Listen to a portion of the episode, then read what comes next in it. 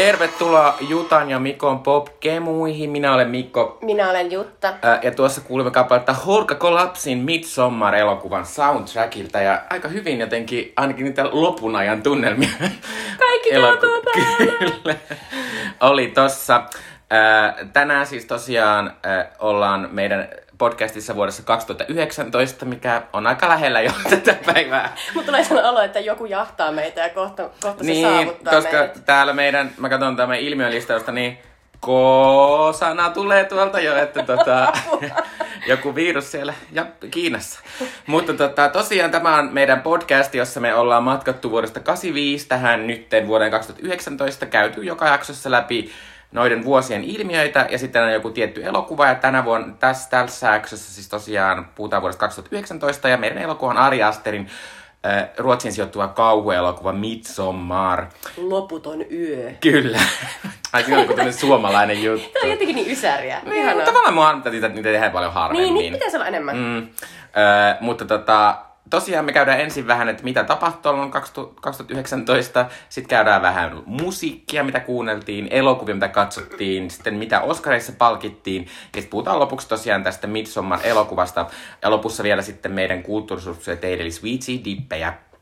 Ö, mutta pitäisikö meidän ihan reippaasti vaan astua nyt tuonne vuoteen 2019? Hypätään suoraan ilmiöihin.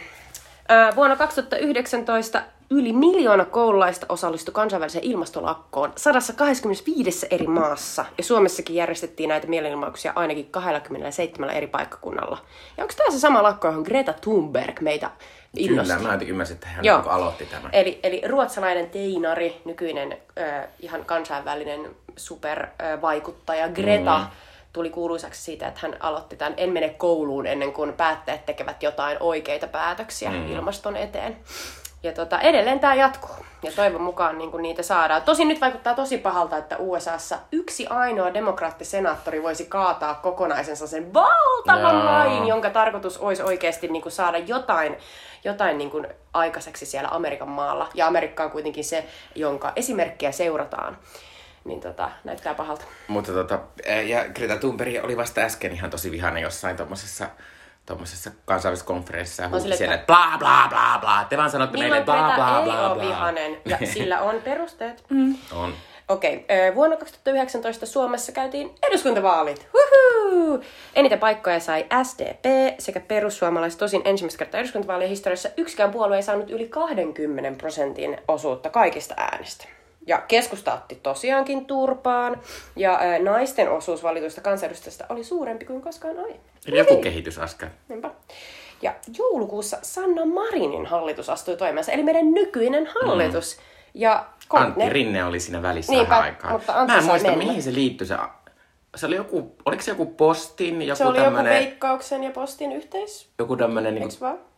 ää, siis nä, niinku työoikeus, työ, joku tämmönen liittyy. Joo, ja sitten siinä oli yksi, yksi ministeri, Sirpa Paatero, joutui mun mielestä eroamaan ja Joo.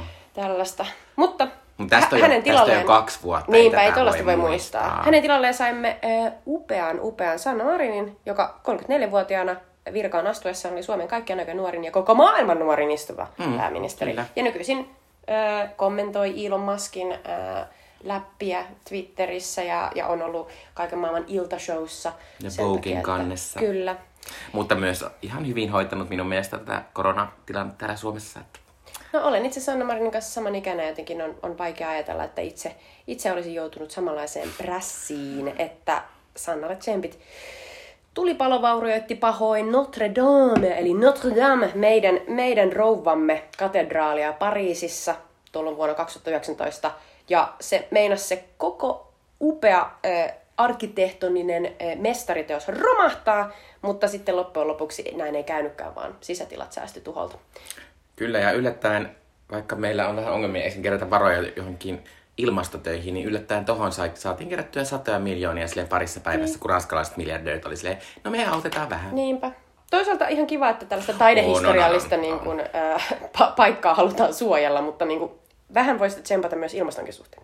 Äh, Suomi voitti kolmatta kertaa kultaa jääkeikon MM-kisoissa Slovakiassa. Kanada kaatui maaliin, maalein 3-1. Muistan hyvin nämä pelit. Hyvin veti nuoremmat, nuoremmat suomalaiset tähdet siellä. Öm, Sitten ö, todetaan myös, että ö, muuan ö, uusi virus nimeltään SARS-CoV-2 alkoi levitä Kiinan Wuhanissa aiheuttaen vuoden 2020 puolella maailmanlaajuisen pandemian. Ja tämä SARS-CoV-2 tunnetaan tietysti nimellä koronavirus. Kyllä. Ja täällä ollaan edelleen. Ja silloin ihan ensimmäisen, ää, ei vielä tuolloin 2019 vuoden puolella toki, mutta sitten niin kuin aika pian kun tämä korona sitten tuli tänne, tänne meille Suomeenkin, niin silloin todettiin, että nämä on joku puolitoista vuotta maksimissaan. Ja nyt siis ollaan tultu näistä ajoista jo kaksi vuotta ja todetaan, että vielä on ainakin kaksi vuotta jäljellä. Joten jopa neljä viisi. mukaan. Joten tota, pitäkää huolta niistä kotitoimistoistanne. Ja sitten hassuja asioita. Fun fact, tällaiset upeat skif, skifi-asiat kuin Blade Runner, Dark Angel-sarja sekä Akira äh, sijoittuvat kaikki vuoteen 2019. Kyllä. Eli olemme eläneet skifiä ja olemme menneet jo ohikin siitä. Mutta Blade Runner on tosi outoa, kun miettii, että se on kuitenkin niin jotenkin tulevaisuusasia. Mm. Ja on silleen, vitsi ihmiset oli toiveikkaita Missä on ne joskus. meidän orjuuttamat robotit? Niin. Missä ne on? En tiedä.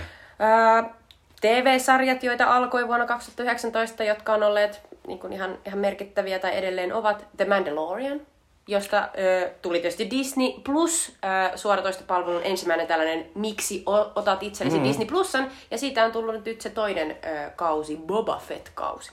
Ei ole, vaan Ei- se Mandalorianista tuli toinen Ai- kausi ja nyt tu- alkaa Ei. uusi sarja kertoa Boba Just Fettistä. näin. Eli aivan uusi sarja, mutta tavallaan tässä Star Wars Kyllä. loressa. Mutta joulukuussa, Kyllä. tai siis joulukuun lopussa tulee se Boba Fett. Ja Netflixissä alkoi The Witcher, joka perustuu ö, erittäin ö, suosittuun pelisarjaan. Ja ö, The Witcher-sarjan pääosassa on Henry Cavill. Mm. Haluatko kertoa jotain tästä sarjasta? No en mä tiedä, mä, mä oon katsonut tämän sarjan, mä katsoin tämän joskus mun äidin kanssa jouluna. Silleen, että me katsottiin tässä joulun aikana. Ää, Okei. ja sitten tota, mun mielestä se misti silleen kämänen. Ja tässä on semmoista outoa, semmoista, semmoista Herkules Xena-menoa vähän, mikä on musta vähän noloa. tavallaan se voisi olla myös hauskaa mm. meille vanhoille Herkules- Joo. ja Xena-faneille, mutta mäkin katsoin sitä vähän matkaa ja se jotenkin, jotenkin lähti. Mutta Witcherista tuli juuri uusi kausi viime mm. perjantaina tota, Netflixiin, ja sitä on sanottu, että se on paljon parempi, ja minä aion taas jouluna yrittää katsoa No niin. kanssa Witcheria. Joulu on uusien alkujen aikaa. Öö, mainittakoon vielä sarjoista Euphoria, jossa aivan ihanan mahtava Zendaya tekee upean roolisuorituksen tällaisena nuorena, nuorena mimminä, joka haluaisi päästä eroon humehista. Kyllä, aika ongelma, ongelmallisia nuoria siinä. Kyllä, mutta siinä on sellainen se on perus se on high school silleen- meininki, mutta yhtäkkiä kaikki käyttää kamaa. Niin se on niinku super surullista, mutta sit silti tosi viihdyttävää, Niin. mikä on vähän kamalaa. Kyllä. Mutta Tosi outo. Mutta hieno sarja, josta on tulossa kakkoskausi. kyllä, tammikuussa. Ää, 2019 kuoli merkittäviä ö, kulttuurivaikuttajia. Olli Lindholm, yöyhtyön laulaja, se oli aikamoinen blow, koska se tuli täysin kirkkaalta Joo. taivalta.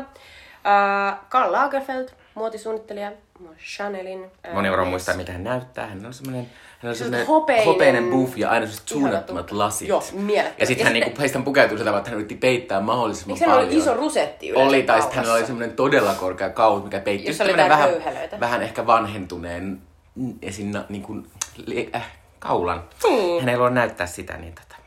Nora Ephron jo tämän, tämän koinasi, että, että, että tämän takia vanhemmat rouvat laittavat aina turtleneck sweaterin. Mm-hmm. Äh, Angles Varda, ranskalainen elokuvaohjaaja, Uuden aallon suuri nimi, joka aina jäi äh, näiden mieskollegojensa varjoon, Godardin ja, ja Truffon ja muiden. Mutta Varda oli aivan, aivan oman, omanlaisensa äh, taiteilija ja mahtavia elokuvia on hän tehnyt. Ja Äh, myös dokumentteja ja, paljon. Kyllä. Lassi Pöysti, suomalainen näyttelijä. Varmaan viime vuosina muistetaan ehkä eniten kvartetista, mutta teki kauheasti kaikkea suomalaisessa elokuvassa. Oli muun muassa Suomisen perhe, Olli. jos... Ja Rutger Hauer myös menehtyi, eli alankomaalainen näyttelijä, jonka kaikki muistavat muun muassa Blade Runner. Kyllä. Sitten me ollaan aina käyty Euroviusta tässä lopussa, eli Eurovius järjestettiin tuolleen Israelissa Tel Avivissa, ja tuossa tietysti käytiin vähän keskustelua, että voiko ne järjestää siellä, koska moni vastustaa Israelia ja heidän toimiaan siellä Palestiinassa. Mutta ne nyt siellä järjestettiin, ja Madonnakin siellä esiintyi. Ää, Kisavoitto on Alankomaan, Alankomaiden Duncan Lawrence kappaleella Arcade, joka on musta tosi hyvä kappale, ja josta myös tuli semmoinen pieni tota, kansainvälinen hitti, kun se levisi TikTokissa, ihmiset tykkäsivät siitä. Mm. Ää, ja Suomea tuolloin edusti Darude Featurin Sebastian Reiman kappaleella Lukovei, joka, Lukovei. oli, joka oli hirvittävän noloa, katsottavaa ja kuunneltavaa, ja onneksi se sijoittui semifinaalissaan viimeiseksi, ja se oli koko tuon vuoden Eurovision toiseksi viimeinen kappale. Mm. Mutta pitää sanoa tosta, että äh, jos haluaa, jos tykkää Eurovisiosta ja haluaa joskus katsoa kisat, jos on tosi hyviä vaihtelevia kappaleita, niin 2019 on tosi hyvä Eurovision-vuosi. Siellä on tosi hienoja kappaleita ja, ja tota, äh, tosi erilaista musiikkia. Kannattaa katsoa. Mahtava suositus. Sitten mennään musiikkiin. Äh, USAssa äh, oli, tää on tämmönen, mitä mä äsken sanoin Jutallekin, että vaikka mä sanoin aikaisemminkin, että on vähän tällaista, että ei oikein niinku tunne näitä enää, mutta niinku, kun mä kuuntelin tätä läpi, niin mulla oli useita, mitä mä kuulin ekaa kertaa niinku ikinä. Et nyt tulee sellainen, että me ollaan täysin pudottu Kyllä, me ollaan tavallaan täysin pudottu. tästä. Mutta äh, tota, ylivoimaisesti suosituen kappale USAssa oli Old Town Road, Lil Nas, Xi, Lil Nas Xin ja Billy Ray Cyrusin tämmönen äh, räppi country kappale, joka siis oli tuolloin ihan suunnaton semmonen kesä- ja vuoden hitti, että se on ollut siis se oli mun mielestä 20 viikkoa, jotain tollasta niin kuin ykkösenä. Äh, musta on vähän hassu renkutus, mutta Lil Nas X on ihan mahtava artisti. Hän on tämmönen, tämmönen tosi nuori, äh, tummaihonen äh, rap R&B-laulaja, joka on avoimesti homoseksuaali. Ja tämän jälkeen hän on yhä enemmän tuonut esiin tätä homoseksuaalisuutta ja homoseksiäkin kappaleissaan, mutta hän on edelleen, että ei jäänyt yhteen hittiin. Että tänä vuonna Montero muun muassa tosi soitti, kun, ja myös kriisin aihe tuolla Amerikassa, kun toi, toi, toi hän esittää sinne muassa sylitanssia äh, saatanan päälle. Että, tota, äh, että näin. Mutta tämä heidän duettonsa on niin ö, hauska ajatus, koska Billy Ray Cyrus on siis Miley Cyrusin isä, ö, country-tähti, ja muistan häneltä ainoastaan My Achy Breaky Heartin, joka on Kyllä. ihan sellainen supervalkoinen, supertavallinen, jotenkin sellainen country-laulu. Mm. Ja se alun perin tämä oli ilman Billy Ray Cyrusta, mutta koska nykyisin niiden erilaisen remixien tekeminen on niin hirveän helppoa, niin sitten mm. lopulta äh, tämä Billy Ray oli silleen, hei tää on hauska kappale, että sit se oli ottanut, tai en mä tiedä, että Lil Nas X ottanut yhteyttä, että joo joo äänitellään vaan, ja sitten sit tuli tämmönen suuntahitti. Äh, kakkosena oli Post Malone ja Svalin Sunflower. Post Malone on myös Wow-kappaleella äh, kap- siellä on viisi. Äh, pitää sanoa että edelleen, että mä en ymmärrä Post Malone. Post Malone meni tosi hyvin myös edellisvuoden mm, listoilla 2018, kyllä. ja mä en tajunnut niidenkään biisien niinku juttua, että mikä siinä on. En tiedä, mutta se on semmoista, su- kai se Jotenkin se on niinku helppoa. Ja sitten se on vähän surullista, tai Niin. niin. jotenkin voisi samaistua ehkä niin fiiliksiin. Ö, Kolmosenakin on, kolmosena on tämmöinen, ainakin näillä meidän listoilla uusi tekijä Halsey, mm. kappale Without Me. Ö, Halsey on tämmöinen, on hän nyt julkaissut musta kaksi albumia ja ihan tosi menestynyt amerikkalainen laulaja. Mulla on joku sellainen olo, että musta hän on vähän persoonata, mä oon yrittänyt häntä. Mm. Ja hän muun muassa teki nyt uusimman levyn yhdessä äh, Nine Inch Nailsin Trent Reznorin ja Atticus Rossin kanssa, jotka ovat tehneet myös niin kuin, elokuviin paljon musiikkia. Kyllä. Että se on tavallaan ihan mielenkiintoinen albumi kyllä. Ja hienoa, että Halsey on tota, ää, ja Halsey on ihan mielenkiintoinen artisti, vaikka jostain sitten minä en sitä tykkääkään. Mutta nelos, nelosena olevasta Billie Eilishistä minä sen sijaan tykkään. Billie Eilish on taas siis tämmönen, varmaan tämän hetken niin suurin tähti maailmassa. Hän on isoin pop-ikoni. Kyllä, ja, ed- ja hänen Ja myös nuorin. Kyllä, ja hän on siis, hän täytti 20 mm. ihan toisessa päivänä. Ää, ja tota, ää, nelosena on siis hänen kappaleensa Bad Guy, joka on varmaan tämä hänen niin tunnetuin kappale. On hyvä. Äh, joka on kyllä todella hyvä kappale. Äh, sitten mä nostan täältä vielä seiskana, on Ariana Granden Seven Rings. Se on semmonen hauska R&B-kappale, jossa lainataan Sound of Musicin äh, kappaletta Favorite Things, joka se on musta tosi hauska. Se on mainio. Äh, se on aika hidas kappale, mutta tuota, jotenkin se on kyllä tosi toimiva. Äh, sitten nostan ysinä on Travis Scottin Sicko Mode. Travis Scott on siis tämmöinen erittäin menestynyt räppäri tällä hetkellä. Hän on erikoistunut tähän, että hän julkaisee musiikkia niin, että hän hän niin kuin julkaisee samalla jotain vaatteita. Niistä ihmiset tilaa niitä sen vaatteita, mutta koska hän niihin aina tulee semmoinen mukana semmoinen tilaus äh, johonkin uuteen kappaleeseen, niin hän saa myytyä kauheasti musiikkiaan. Eli hän pääsee ylös listaan sen takia, että ihminen ostaa niitä sen vaatteita. Ja sitten hän Nerokasta. kyllä. Mutta Travis Scott on myös tullut sitä, että hän on yhden suurimmista, ma- maailman suurimmista influenceista, J. Kylie Jennerin äh, miesystävä. Mm, Ää, ja Travis Scottilla tosiaan kävi tämmöinen ää, melko kamala tilanne tässä ihan kuukausi sitten ehkä, kun hänen keikallaan kuoli kahdeksan ihmistä, Totta. jotka, sit, jotka siis niinku murskautuivat siellä keikalla. Oh. Ää, joo, että tällä hetkellä ei, ei Travis Scottilla niinkään hyvin mene, koska nähtävästi osa, osa syy oli nimenomaan siihen, kun tämä oli siis Travis Scottin järjestämä festari, missä hän Niin, että siellä oli huonot, huonot siellä- järjestelyt. Kyllä. Ei, ei turvajärjestelyt. Ja sitten haluan nostaa vielä sieltä kymmenen on Jonas Brotherin Sucker, joka on ihan mahtava kappale, mutta Jonas Brothers on se tämmöinen ne oli alun perin tämmöinen Disney-sarjassa tullut mm. tämmöinen joukko. Ja mä muistan, että he olivat joskus, joskus tosi, tosi kuuluisia nimenomaan sitä, että he olivat tehneet tämmöisen siveyslupauksen. Niillä Niin oli mä nää- muistan. Niillä oli ne semmoiset niinku sormukset. Siveyssormukset. Ja eikö heitä ole kolme? On, on, Joo. on, kyllä. Ää, ja tota, ää, he, he saivat tosi ison hitin, kun he yhtäkkiä tekivät tämmöisen comebackin. Ja Musta on tosi jännä, että he tekivät kompakin, koska mä en tosiaan viime vuosina ole tiennyt mitään muuta kuin, että yksi Jonas Brothers meni, meni naimisiin tämän... Äh, Priyanka Chopran kanssa, Priyanka kyllä. Chopran kanssa, kyllä. Ja sitten se oli ihan joku, äh, joku ihme kansallinen juhlapäivä siellä, siellä Intiassa. Mm-hmm. Nick Jonas oli tämä siis. Aivan. Ja minä muistan, että yksi Jonas Brothers äh, seurustelee Sansa Starkin kanssa. Ja heillä on lapsikin. Ehkä. Sansa Stark on, Joo. ä, anteeksi, so, Sophie, Sophie Turner, Sophie. Turner on, on raskaana tietääkseni. Kyllä, mutta Sucker on hyvä kappale. Siinä on tosi kiva semmonen kesäinen meno. Suomessakin oli kesäinen meno, koska JVG julkaisi, julkaisi kappaleensa Ikuinen Vappu, joka siis on Suomen kaikkien aikojen striimatuin kappale.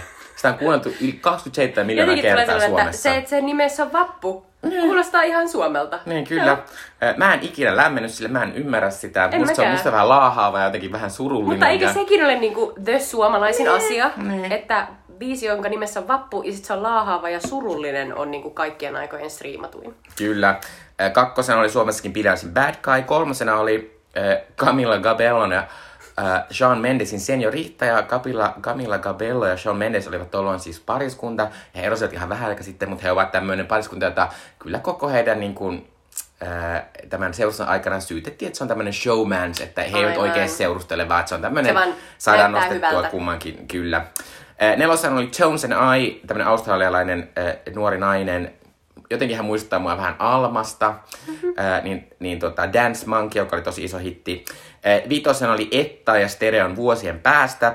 Tämä oli just tämmöinen kappale, mä en ole ikinä kuullut. Tämä Stereo siis on Halo Helsinki. Kun ne Halo Helsinki jäi tauolle, niin sitten kaksi niistä Halo Helsingin jäsenistä Aivan. perustivat tämmöisen oman DJ-asian.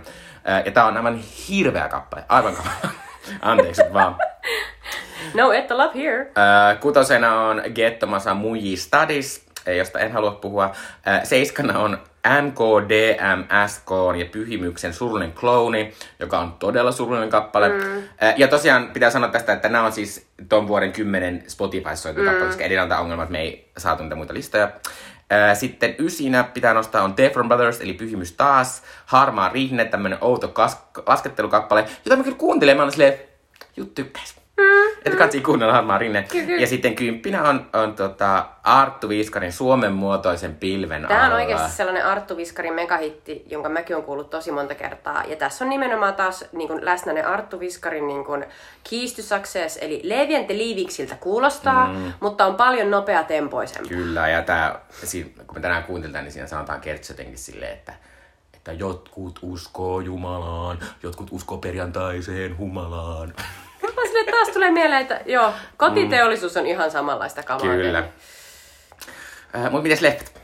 No leffoissa oli aivan ihan käsittämätön Disneyn dominanssi. Ei tällaista vuotta ole ollut ja ei varmaan tämän jälkeen tässä meidän listalla ehdi tullakaan. Eli käytännössä 8 kautta 10 näistä, näistä leffoista oli Disneyn tässä kymmenen ö, ka- katsotuimman tai eniten, eniten tuottaneen ö, elokuvan maailman listalla. Ja kyllä se on pakko myöntää, että on se vähän surullista, On se tai masentavaa. Musta tuntuu siltä, että, että koko maailman tavallaan on, on onnistuneesti, niin kuin Disney on taivuttanut kaikki Niin. siihen samaan muottiin, että te tykkäätte tästä mm. ja teidän on pakko mennä katsomaan tätä. Ja niin on tapahtunut. Eli ykkösenä oli ö, toki od- odotetusti Avengers Endgame, eli Avengers Saagan viimeinen elokuva. Eli viime kerralla oli loppunut siihen, että osa noista Avengersista katosi eli kuoli, mutta sitten ne tulivatkin takaisin. Mm. Ja, ja tota, sitten saatiin, saatiin viimein. Ja viimein hetken aikaahan tämä Avengers Endgame oli siis et, tuottoissa, jos ei inflaatiota mukaan, niin kaikkien aikojen eniten tuottanut elokuva. Mutta sitten jostain syystä Avatar julkaistiin hetkeksi ja Kiinassa, ja sitten se Avatar taas hyppäsi sinne. Mutta tämä siis äh, tienasi 2,8 miljardia.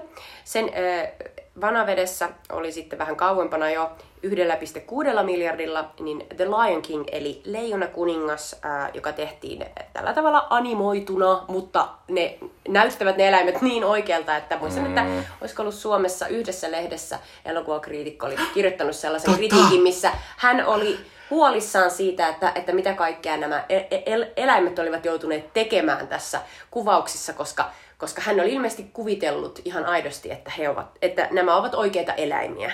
Wow. Se oli mieletön tilanne. Eli todella ollaan lähellä niin kuin, fotorealismia tässä niin kuin, ähm, näissä efekteissä. Mutta Lion King siis, jossa oli muun muassa Beyoncé mm. mukana, eli Nalan rooli oli kasvatettu jotenkin Kyllä. mielettömästi. Että hänestä, niin, hänestä on vähän lady boss. Niinpä. Mutta se oli siis kakkosena, ää, ja kolmosena oli toki myös odotetusti Frozen 2, eli tota, tämän mielettömän äh, Annan ja Elsan tarun äh, kakkososa, jossa äh, on mukana äh, saamelaiskulttuuria ja Disney kävi tuolla ihan äh, Suomen Lapissakin tutustumassa äh, Seitä-museoon ja, ja tota, haki, haki oikeasti jonkinnäköistä referenssiä siitä, että miltä siellä pitäisi näyttää. Ja kyllä se näyttikin tosi komealta. Mm, ja oli komeaa, komeaa joikhaamista ja muuta, mutta ei siltikään ö, sisällöllisesti monien mielestä, eikä myöskään niinku biisillisesti. Nimenomaan, päässyt, sanoa. päässyt niinku siihen ykkösen, ykkösen tasolle. Ja täytyy sanoa, että kuuntelin tässä taas tänne kulkiessani Frozen 2 soundtrackia, niin se on totta. Esimerkiksi ö, Idina Menzelin laulama Into the Unknown ei tietenkään, tietenkään, tietenkään vedä vertoja Let It Golle koska Let It Go on niin täydellinen ja siitä Kyllä. puhuimmekin omassa podcastissa. Mutta näistä puutteista huolimatta Frozen 2 on tällä hetkellä tuotoista mitattuna menestyneen animaatio-elokuva koko maailmassa. Tai siis niin kuin historiassa. Enkä sitä ihmettele. Ja olin itse katsomassa sitä äh, kahden nuoremman neidin kanssa, jotka ovat nimenomaan kohderyhmää. Ja he eivät valittaneet mitään. Heille meni täysille läpi, he olivat silleen, että tämä oli täydellinen, kaikki oli hyvin. Mm. Heitä ei kiinnostanut, oliko yhtä hyvä tai koukuttava biisi kuin Let It Go. Ei Tämä ei kiinnosta. Tai oliko Elsa Lesbo? Niin, Koska siinä tämä tehtiin tämmöistä mahtavaa queerbaiting traileria. Mä Niinpä. muistan, kun se tuli, niin ihmiset oli, kuka toi nainen Niinpä. on? Onko Elsa viimein löytänyt jonkun? Okei. Okay, äh, sitten nelosena Spider-Man Far From Home, eli Tom Holland saa jatkaa Spider-Manina ja, ja tota, tämäkin tienasi 1,1 miljardia. Vitosena Captain Marvel, eli Brie Larson äh, debytoi tällaisena upeana, no okei, okay, tämä ei ollut eka kerta, hän oli ollut aiemmin tai hän on myös tässä Avengers Endgameissa, mutta tämä oli kuitenkin Captain Marvelin oma elokuva. Kyllä. Ja tota, mun mielestä loistava hahmo, uh, Brie Larson vetää mun mielestä tosi mainiosti. Mä en muista, saiko tää yhtä paljon sellaista fanboy-heittiä kuin... Sai tietysti, Joo, ja sitten muun muassa tota, uh, Brie Larsonin niin kuin, eh, tätä uh, persoonaa haukuttiin, että hän oli ku, ku, kuulemma todella ärsyttävä kaikkien mielestä, ja hän oli epäkohtelias muita miesnäyttelijöitä niin, kohtaan. Niin, varmasti. Ja että, Okei, okay, siellä kuusi. Jatkamme edelleen siis tätä Disney, Disney-listaa, joka on siis maailmanlista. Toy Story 4, joka on äh, oikein onnistunut Toy Story jälleen, mutta jotenkin tulee sellainen olo, että voisiko, voisiko nämä Toy Storyt nyt jo loppua?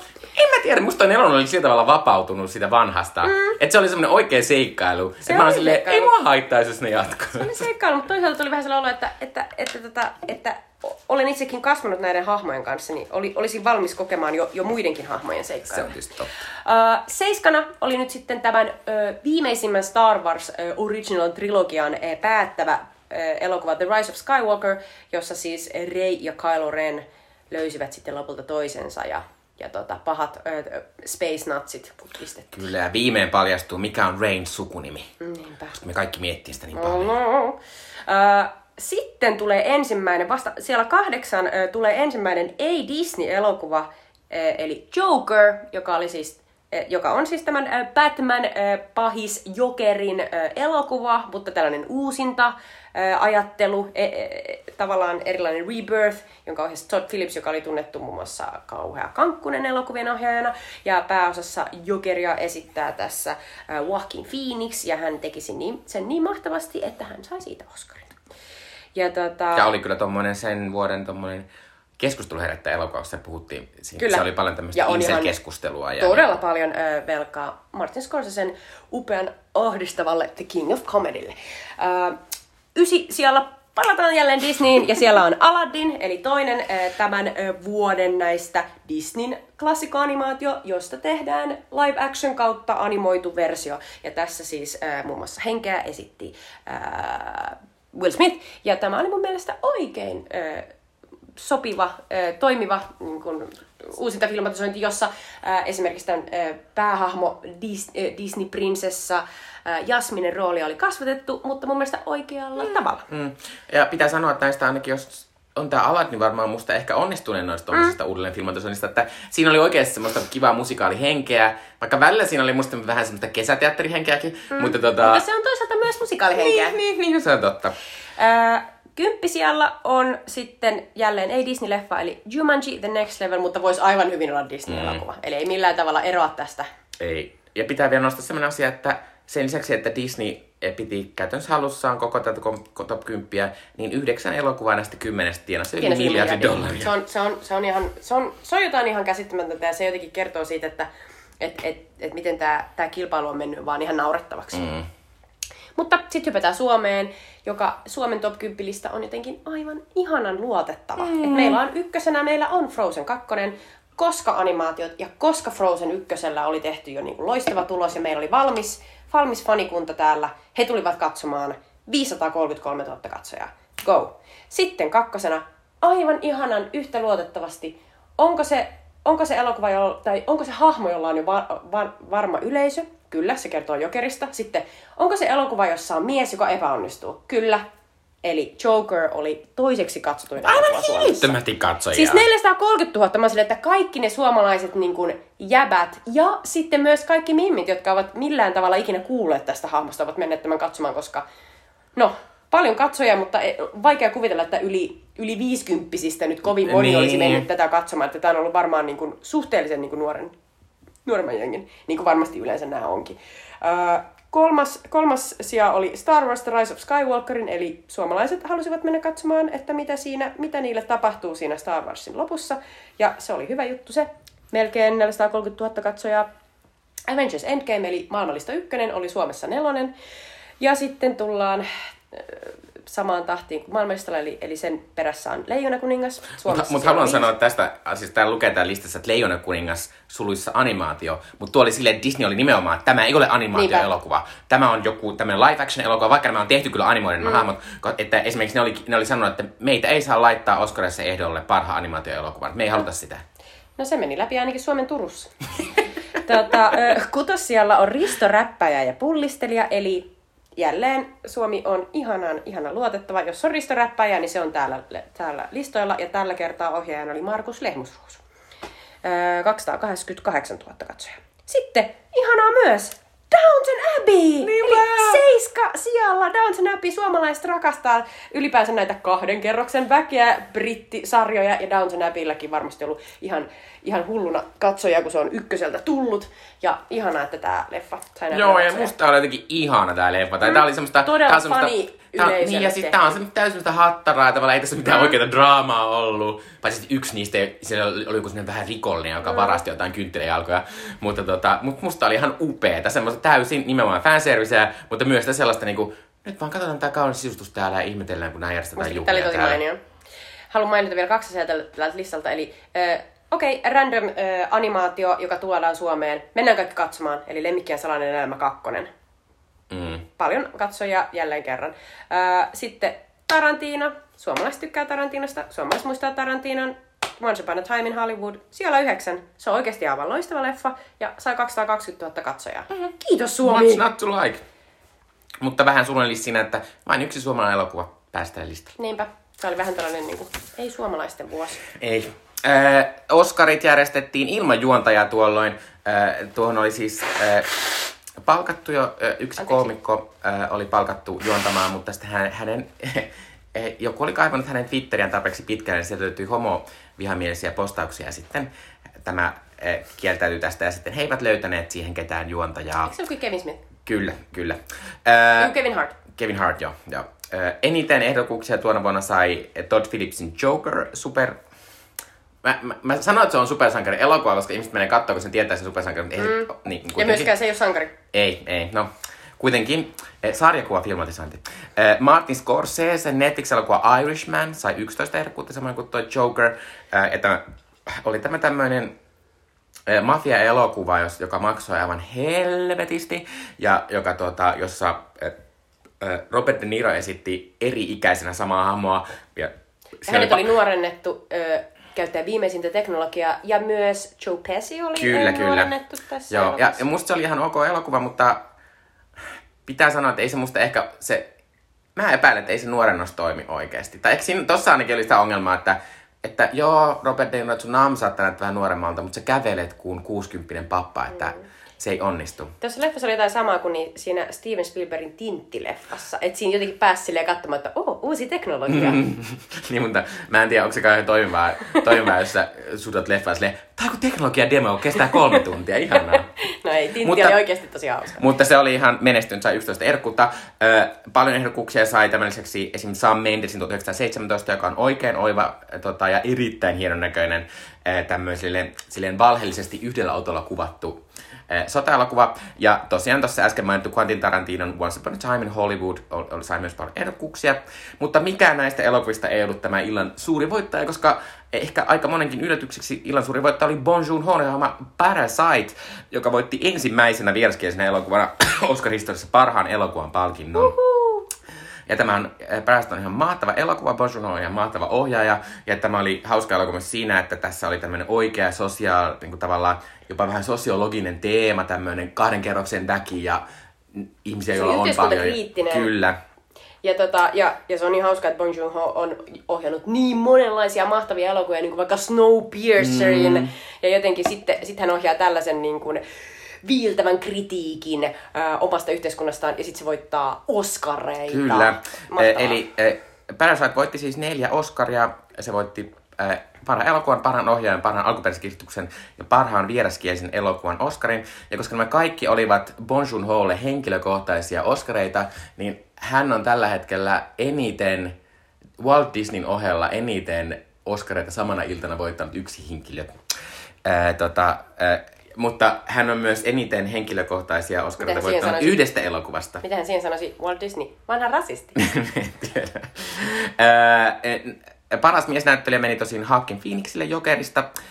Ja tämä oli tietysti tälleen vähän hauska, hauska juttu, että, että tota, tai ei hauska juttu, mutta että, Heath- Sopii Jokeriin. että Heath Ledger voitti tästä samasta roolista, siis Oscarin vuonna 2008. Tietysti se rooli oli aika erilainen, mutta, mutta silleen... Mutta todistaa myös sen, että Joaquin Phoenix teki siitä omansa, Kyllä. koska, koska edellinen oli kuitenkin ollut Oscarin arvoinen ja, ja Heath Ledgerin Mutta siinä välissä voittavat. ollut Jared Leton ei sit ollutkaan. Ää, Suolaa Jared Leton haavoille, toisaalta Jared Leton taas jossain Josemaitilla varmaan Joo, tripillä, että ei sitä haittaa. Niin.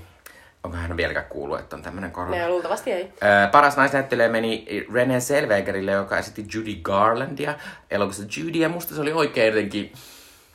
Ja mä jotenkin mä tykkäsin. Se oli, oli musta vähän outoa, että tää Renée Zellweger voitti sen. Mm. Vaikka olisi tosi hyvä siinä, mutta mä oon silleen, Mut miksi onko- ton piti saada Mutta se? mut onko, onko se myös sellainen, että, että tavallaan esittääkö hän Judy Garlandia tavallaan miimisesti, että imitoiko hän häntä, Nee. vai esittääkö hän niin kuin, tavallaan omalla tyylillä?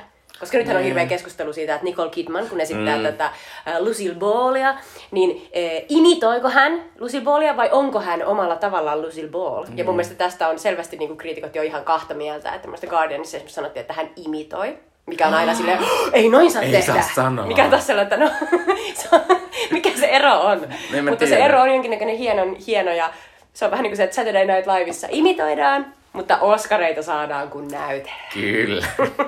en mä nyt ihan tiedä välttämättä. Tota. Äh, mutta kuitenkin René sai siis toisen Oscarinsa äh, tästä Ja oli Judy-elokuvasta. tosi iloinen, mä muistan. Oli. Ja se oli hänelle pieni sellainen back, back to fame, koska hän oli ollut vähän niin kuin poissa. Ja Nee. sitten hänellä on ollut näitä mm, erilaisia kasvoihin liittyviä asioita, joka on taas sellaista että seksististä. On, Varmasti. On. Mutta on se nyt tavallaan, että hänellä nyt ehkä menisi vähän överiksi joskus, koska Mm. mä, mä muistan, mulla oli tämmönen juttu, että mä oon lähettänyt kuvaan René Selvikeristä Red Carpetilla Jutalle silleen, arvaa kuka, ja Joo. Jutta ei tiedä, se on. Ja mä muistan, että mä tein siitä jutun meillä töissä, ja se oli jo sellainen, mutta se, se juttu oli sellainen, niin kuin, tavallaan, ei mielestäni sheimaava, Joo, mutta enemmän joo. sellainen, niin että tällaista se on Hollywoodissa, Mm, mm. että tätä se on. Kyllä. Ö, sivuosa mies voitti yksi Hollywoodin isommista tähdistä, eli Brad Pitt voitti parhaan sivuosa Edelleen Oscarin. kuulostaa niin oudolta, kun sanot sen ääneen. Kyllä. Brad Pitt voitti Oscarin. Mm. Ö, mutta Once Upon a Time in Hollywoodista voitti ja hän oli siinä aivan mahtava. Hän oli ihana. Ei kylläkään yhtä mahtava kuin Leonardo DiCaprio. Leonardo. DiCaprio oli siinä aivan käsittämätön hieno. Ö, ja Taas Leota viilattiin linssiin. Kyllä. Ää, ja sitten sivuosa nainen Oscarin sai Äh, Laura Dern Marriage Storyssa, jossa hän edistää tämmöistä lakimiestä kautta Sky Johnsonin hahmoa tässä avioeroprosessissa. Hän on siinä aivan mahtava. Hän on niin upea. Mä en Kyllä. pääse yli, miten mahtava rooli. Katsokaa Marriage Story. Niin ja kannattaa myös katsoa YouTubesta äh, tuolla tuolta Indie Spirit Awardsissa oli semmoinen väliaikashow, missä, missä äh, Los Angelesin gay-kuoro äh, nosti esiin eloku, äh, niinku, sen vuoden elokuvista tämmöisiä gaymäisiä kohtauksia, jotka ei välttämättä ole tajuttu te- tehdä sellaisia gaymäinen. Ja suurin osa niistä oli silleen, Laura Dern syö salattia, Laura Dernillä näkyy rintsikan hihna. ja sitten se vaan jatkuu, se, että siinä on kauheasti muita, ja se loppu menee vaan semmoista, se on silleen, Laura Dern, Laura Dern. Ja sitten se on mahtavaa, kun se on sitten yllätys se Laura Dernille, kun se on silleen, mitä täällä tapahtuu? Mitä, mitä, mitä? Et kannattaa katsoa Indie Spirit Awards ja Laura Dern, niin se on tosi hauskaa. Eh, Tuolloin Sky Johanssonilla oli tosi hyvä vuosi. Hän sai kaksi ehdokkuutta. Hän, hän oli parasta naisnäyttelijänä ehdokkaana eh, Marriage Story-elokuvasta ja paras naissivuosa-elokuvasta, Jojo Rabbit-elokuvasta. Ja ainakin Marriage Storyssa musta Sky Johansson oli ihan Se on mahtava. aivan, upea. Jojo Rabbit en ole nähnyt. Kyllä. Äh, Jojo Rabbit puheen ollen, tämä on vaan tämmöinen iloinen asia, koska mä tykkään hirvittävästi Taika Waititista, mutta hän siis voitti Sä- parhaan sovitetun käsikirjoituksen äh, Oscarin äh, tästä Jojo Rabbit-elokuvasta. Äh, ja sitten pitää nostaa tämmöinen vähän tämmöinen anomalia tai tämmöinen outo tilaisuus, tilanne, eli tolloin pohjois-makedonialainen dokumentti Honeyland, se oli ensimmäinen elokuva, joka oli ehdolla sekä parhaan vierskiselokuvan että parhaan dokumentin kategorioissa. Äh, ja Kuulostapa hassulta. Miten tämä ei olisi tapahtunut aiemmin? Kyllä, ja tänä vuonna voi käydä samalla tavalla, koska tanskalainen Flea äh, on myös anima- se on animaatioelokuva. Mm. Että periaatteessa Flea voisi saada sekä animaatio, että vierskeisen, että dokumentin kategorioissa ehdokkuuden. Ja Cannesissa mentiin Oscarit, vaikka tämä ei käy kauhean usein, mutta Cannes äh, vähän ei kun ennusti Oscareita, koska mm. äh, kultaisen pallon voitti Bong Joon-hoon Parasite. Ja minä olin kyllä niin iloinen silloin, kun Parasite voitti näitä Oscareita. Sitten tuli sellainen olo, että me ollaan jonkun uuden edessä tässä. Muistan varsinkin kun oltiin edellisenä vuonna ollut just silleen Green, mikä Green Book, ja oltu silleen, ei mitä helvettiä nyt. Ei kun se vaikutti sellaiselta täyskäännökseltä ja niinku hyvitykseltä ja niinku ylipäänsä vaan oikealta asialta. Joo. Mä muistan, että mä kirjoitin Facebookiin, joka on sille niin outo asia, koska nykyisin ei enää ikin kirjoittaisi mitään Facebookiin, mutta silloin kirjoitin, että, että missä olit, kun Parasite voitti. Ja mä olin silleen, että mä olin syöttämässä aamupuuroa mun tyttärelle. Mutta Että se oli mahtavaa. jotenkin huippuu. Ö, mutta tässä tämän vuoden ilmiöt. Ö, seuraavaksi siirrytään puhumaan Ari Asterin kauhuelokusta Midsommar. Ö, eli tämän jakson teema-elokuva on ö, Midsommar, jonka on ohjannut Ari Aster.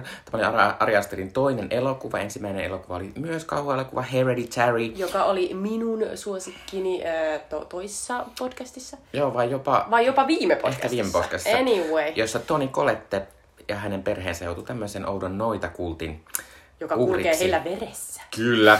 Ö, Tämä elokuvan pääosassa on aivan mielettömän upea Florence Pugh. Me puhumme, mä haluan puhua myöhemmin Florence Pughista näyttelijänä, taiteilijana ja niin kuin upeana ihmisenä, mutta Florence esit- esittää on tässä pääosassa. Ja sitten hänen ehkä tämmöinen toinen isompi rooli, joka pitää mainita, niin on Jack Raynerin, joka esittää tätä Florence Pughin hahmon ää, tota, ää, miesystävää. Ää, Tämä elokuvan budjetti oli 9 miljoonaa ja tuotti noin 48 miljoonaa, mutta mun pitää sanoa, että tästä kyllä on tullut tälleen vaan kahdessa vuodessa semmoinen asia, mistä voi sanoa, että tämä on kultti Kyllä. elokuva. Ja minulla ainakin, minä olen nähnyt tämän elokuvan ehkä neljä tai viisi kertaa, koska mä rakastan elokuvaa. Ja minä muun muassa olen päättänyt, että minä aion katsoa joka juhannus tästä lähtien sen vaikka. Tämä on hyvä- erittäin hyvä juhannusasia. Kyllä, äh, mutta tosiaan tämä elokuva siis kertoo tämmöisestä äh, äh, tota, tota, äh, Florence Puhin esittämästä Dannystä, joka, jolla tota, käy tämmöinen hirvittävä tragedia sen perheeseen ja perheen kanssa ja sitten hänen perheensä kuolee,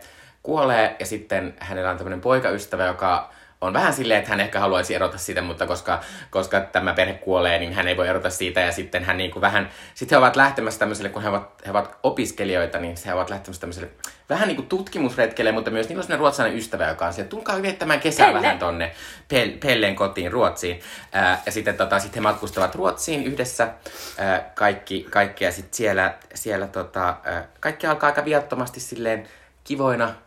Kaikilla ihmisillä on kivoja valkoisia vaatteita päällä ja kaikki näyttää ihanalta. Ja, seppeleitä ja yhteisöllisyyttä. Kyllä, mutta pikkuhiljaa kaikki muuttuu aika paljon hullummaksi.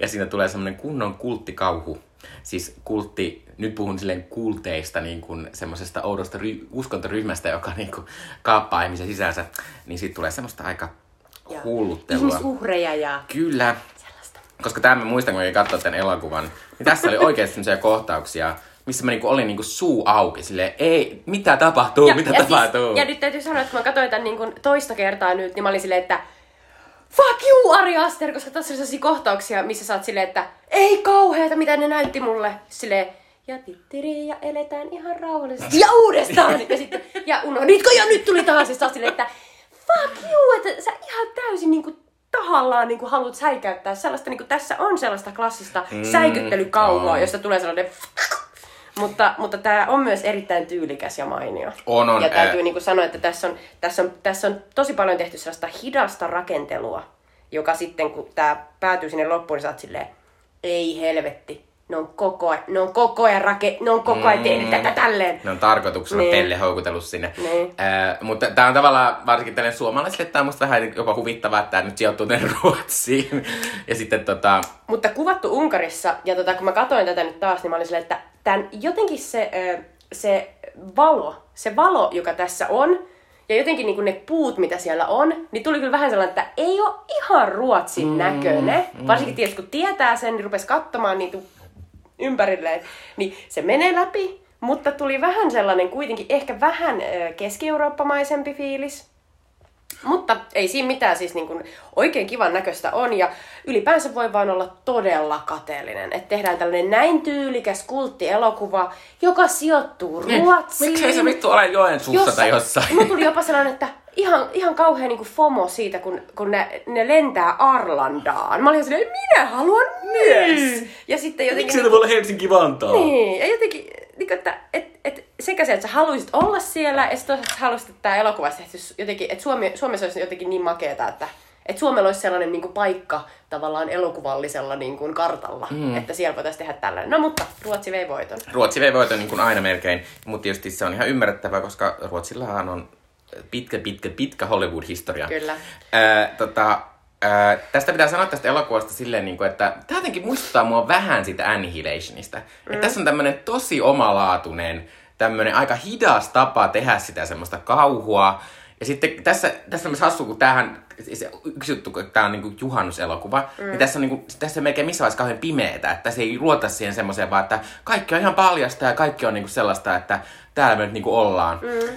Öö, ja sitten sit tää, sit tässä on tietysti semmoinen, niinku, että näitä, näitä vieraita, näitä amerikkalaisia vieraita, esimerkiksi Florence sitten hänen, hänen miesystävänsä, niin heitä niinku huumataan koko ajan vähän sen selvästi. Koska koko ajan niinku on, on semmoista, että alkaa olla tosi paljon oudompaa niinku mm. kaikkia. Ja siis ennen kuin he pääsee tänne niin kuin tavallaan oikean kultin paikalle, niin he pysähtyy sellaiselle niitylle ja ottaa sellaiset ensitripit. Ja siitä jotenkin tulee jo se- sille elokuvalle ja sille olemiselle siellä sellainen oma buuki. Mm. Ne on koko ajan, niin kuin, ja niille koko ajan juotetaan ja syötetään. Ja sitten sä vaan rupeat katsoa, että hetkinen, noi metsämarjat ja mikähän toi liemi oli ja, ja näin. Ja sitten pikkuhiljaa toi, tässä elokuvassa näytetäänkin lopulta se, että miten ne niin kuin, tekee niitä sellaisia niin kuin, ö, sinun kaikki ö, tavallaan estosi vieviä juomia mm. ja kaikkea. Ja sitten ihan lopussa jopa niin tämä tota, Florence Puhin ö, miesystävä niin kuin kysyy ihan sellaiselta tyypiltä, että, että mitä tämä juoma on, ja sille sanotaan, että sen tarkoitus on viedä sun estot niin, että sulle voi tehdä mitä vaan tyylillä. Ja sitten se on vaan silleen, ok. Ja koska se on niin kaukana jo siellä kultissa, niin se juo sen silti, joka on ihan paras asia. Joo. Mutta se, mitä Mikko sanoi tuosta jotenkin tästä erityisestä niin kuin fiiliksestä, niin tässä on kyllä siis aivan uskomattoman ahdistavaa se, että kun kaikki on niin kuin tavallaan out in the open, niin se on myös jo ahdistavaa. Mm. Että koko ajan näet, että ihmisiä on siellä, täällä, tässä on valtava määrä avustajia, kaikilla on valkoiset mekot ja kaikki on koko ajan tekemässä jotain. Mm. Kaikilla on aina joku sellainen outo rituaali meneillään ja ne on niinku heittämässä lakanoita ja, ja niinku heijaamassa vauvaa ja ulisemassa tuolla ja, ja viemässä jotain niinku asioita tonne. Ja sit sä oot silleen, että ei helvetti, että ei, niinku joka paikassa on koko ajan jotain käynnissä, että sekin on niinku ahistavaa. Niin ja sitten tavallaan, kun tässä sit paljastuu tavallaan se, että sillä on syy, miksi nämä on houkuteltu nämä amerikkalaiset sinne. Mun tulkinnan mukaan se on se nimenomaan se semmoinen niin sukurutsan estäminen, että ne, niiden pitää saada uutta jengiä Joo. sinne, että Niillä on se tietty määrä ihmisiä, joiden, joita niiden pitää, spoiler alert siis, jo, joka 90. vuosi niin uhrata. Eli mm. niillä on vähän tällainen niin kuin Etelä-Amerikassa näillä tota, alkuperäiskansalla oli näitä ihmisuhreja auringolle. Niin sitten myös täällä Horga-kultissa, johon Florence Book ystävineen tota, houkutellaan, niin on myös, että täytyy antaa ihmisuhreja. Ja sitten just tosiaan sinne tarvitaan se yksi siittäjä, joka siittää uuden lapsen sinne. Ja se on nyt sitten tämä Florence Bookin miesystävä. Kyllä. Ö, mutta tota, Tämä on tavallaan, tässä Tämä on, niin, tämä on niin kauhean tunnelmainen elokuva siinä, että tässä on tää tämmöistä outoa, tätä tämmöistä ruotsimenoa ja tällaista niinku iloa ja tämmöistä outoa keveyttä ja sellaista niinku, me ollaan kaikki onnellisia täällä meidän kultissa. Mutta sitten tämä kuitenkin alkaa sillä, että, että se Florence Pugh on, niinku suru, se on niinku surullisin hahmo mm. ikinä sen takia, että sillä tosiaan on käynyt semmoinen, että, että hänen niinku pikkusiskonsa on tappanut tavallaan omalla toiminnallaan tappanut niin kuin sekä itsensä, mutta myös hänen vanhempansa, niin että hän, hän on menettänyt koko koko tuota Hänestä perheensä. orpo. Kyllä, kyllä. Ja, ja, ja se on tietysti se, että miksi hänet niinku saadaan houkuteltua mm. sinne kulttiin, kun sitä Pelle alkaa heti niinku sitten tekemään sitä pientä myyräntyötä mm. sanomalla, että on mäkin on kato orpo, mutta sitten mulla on oikea perhe, on tämä kultti, joka pitää mm. huolta ja sä et ole enää ikinä yksin. Ja siinä oikein näkee sen, niinku, millä tavalla ihmistä niinku, saadaan niinku, tavallaan houkuteltua tuollaiseen outoon tilanteeseen. Niinku, että siellä on vaan kauhean paljon houkutuksia. Joo. Mutta se on tavallaan se, luo, se luo siihen semmoisen lisäjännitteen koko ajan, kun sit siinä on koko ajan siinä, siinä Danissa semmoinen, niin kuin, että, se voi missä tahansa tulla mieleen se perhe ja sitten se, niin kuin, sit se niin kuin, se murtuu niinku ja on paniikkikohtauksen niin. tavallaan. Joo. Ja sitten jotenkin, niin kuin, musta on ihan hassu, että mä en tajunnut ekalla kerralla, mutta nyt kun mä katoin, niin tässä ihan alussa, kun nähdään Danin, Nadin huone, siis ennen kuin se on lähtenyt niin kuin tälle matkalle, mm. että kun se on vielä siellä Amerikassa, niin sen huoneen seinällä on taulu, jossa sellainen kruunupäinen mimmi koskettaa otsallaan sellaista valtavaa karhua. Ja Joo. sitten mulla tuli vaan sellainen, että mitä sitä. helvettiä, että onko tässä kuitenkin joku sellainen juttu, että tämä Danny, kun tämä elokuva, sille cut to the chase, tämä elokuva päättyy siihen, että ne kaikki muut kuolee, ja myös mukaan lukien tämä Danin poikaystävä, joka siis siittää siellä ilmeisesti lapsen panemalla sellaista punatukkasta mimmi, joka on ensin leiponut sellaisen pillunkarvapiirakan. Joka oli upea juttu. Kyllä, jotta se on saanut sen sille noiduttua omakseen. Jaa. Ja sitten tässä on sellaisessa oudossa seremoniassa, missä on sellaisia vanhoja alastamia naisia, jotka hieroo tissejä ja ne huutaa Haa! Niin sitten se on pannut sitä punatukkasta mimmiä. Ja sen jälkeen sillä annetaan jotain uusia, uusia jälleen jotain hallusinogeeneja tai siis jotain sellaisia ö, huumeita, ja sitten se ö, laitetaan sellaisen ison karhun sisään. Ja sitten se poltetaan sellaisessa upeassa kokossa, joka on sellaisessa keltaisessa tota, pyramidihuoneessa. Niin, tota, niin Florence Pugh on siis ainut, joka jää tästä amerikkalaisseurueesta jäljelle. Ja hänet valitaan tässä elokuvassa sellaiseksi toukoneidoksi. Ja hänellä on sellaiset upeat kukkajutut ja näin. Niin viimeinen kuva, mikä hänestä nähdään, on sellainen, että hän hymyilee. Mm.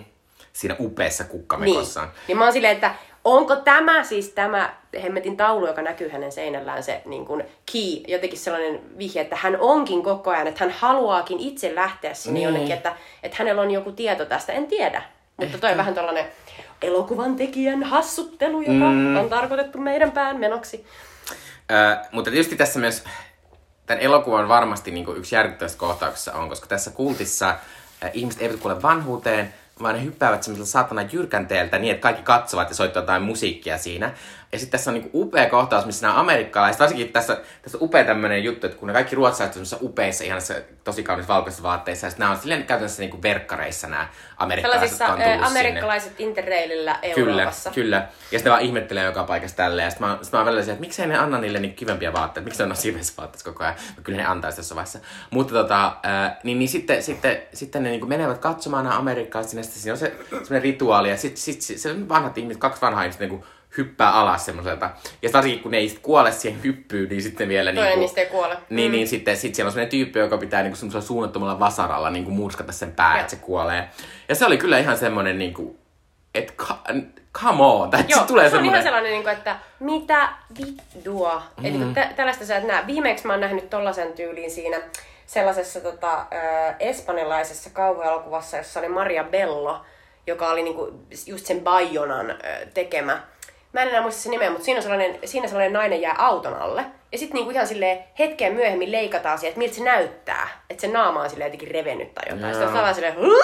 niin tässä on siis kans sellainen... Niinku Mulla tulee mieleen Hereditary. Siinäkin on kyllä yksi sellainen kohtaus, mikä Niin on aika on. yllättävää. Mä muistan, että näyttääkö tämä... Mm, mutta siis, okei, okay, si- siinä myös. Mutta pointtina just se, että et, että tämä ohjaaja haluaa shokeerata. Mm. Ja, tota, ja tosi monella tavalla siis tämä Ari Aster on todella tehnyt läksynsä. Se on katsonut tosi olennaisia 70, 60-70-luvun kauhuelokuvia. Tietysti niin kuin, kaikista tärkein referenssi on The Wicker Man, jossa Christopher Lee menee sellaiselle remote sellaiselle Brittein saarelle ja sitten hups, joutuukin sinne tota, kyläläisten juhannusrituaalin äh, niin kuin, uhriksi.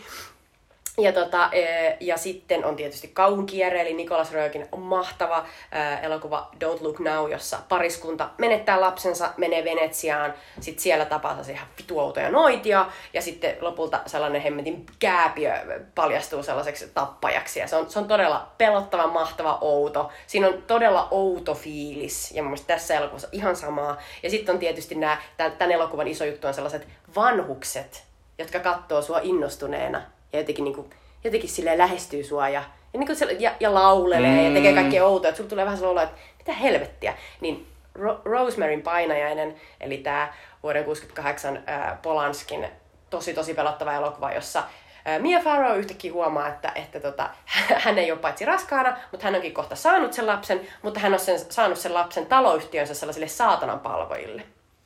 Se on, ja ne on just sellaisia vanhuksia, jotka on silleen todella iloisia ja auttavaisia, kunnes paljastuu, että ne onkin todella karmivia ja, mm-hmm. ja, tota, ja paholaismaisia.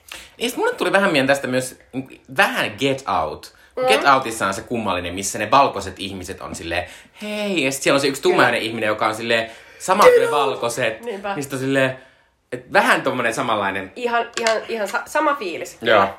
Mutta aivan upean niin kun, tunnelmallinen. Joo.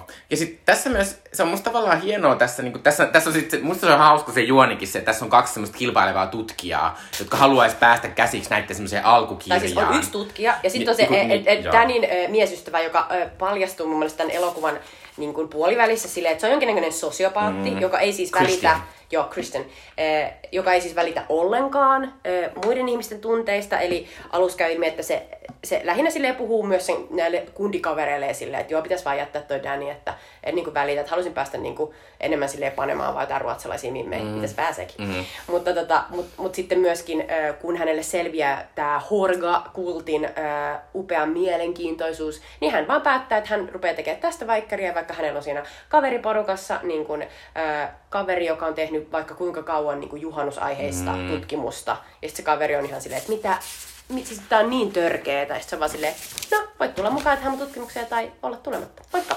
Niin mun mielestä vaikuttaa just siltä, että se on todella niin kun, ehkä sosiopaattisia piirteitä vähintään. Joo. Tai sekin on, sekin on kyllä, se on niin kummallinen hahmo mm. myös, jotenkin silleen. Mut joo, tota, tota, ää, mut tässä on siis, et, niin kuin puhuin tuossa äsken, että tässä on siis semmoinen koko ajan fiilis, että nämä, koko ajan niin tavallaan alkaa seurata yhä enemmän. Ja tässä on varsinkin tässä on tosi hieno semmoinen tanssikilkisa, minkä tämä Florencein Danny voittaa, mm.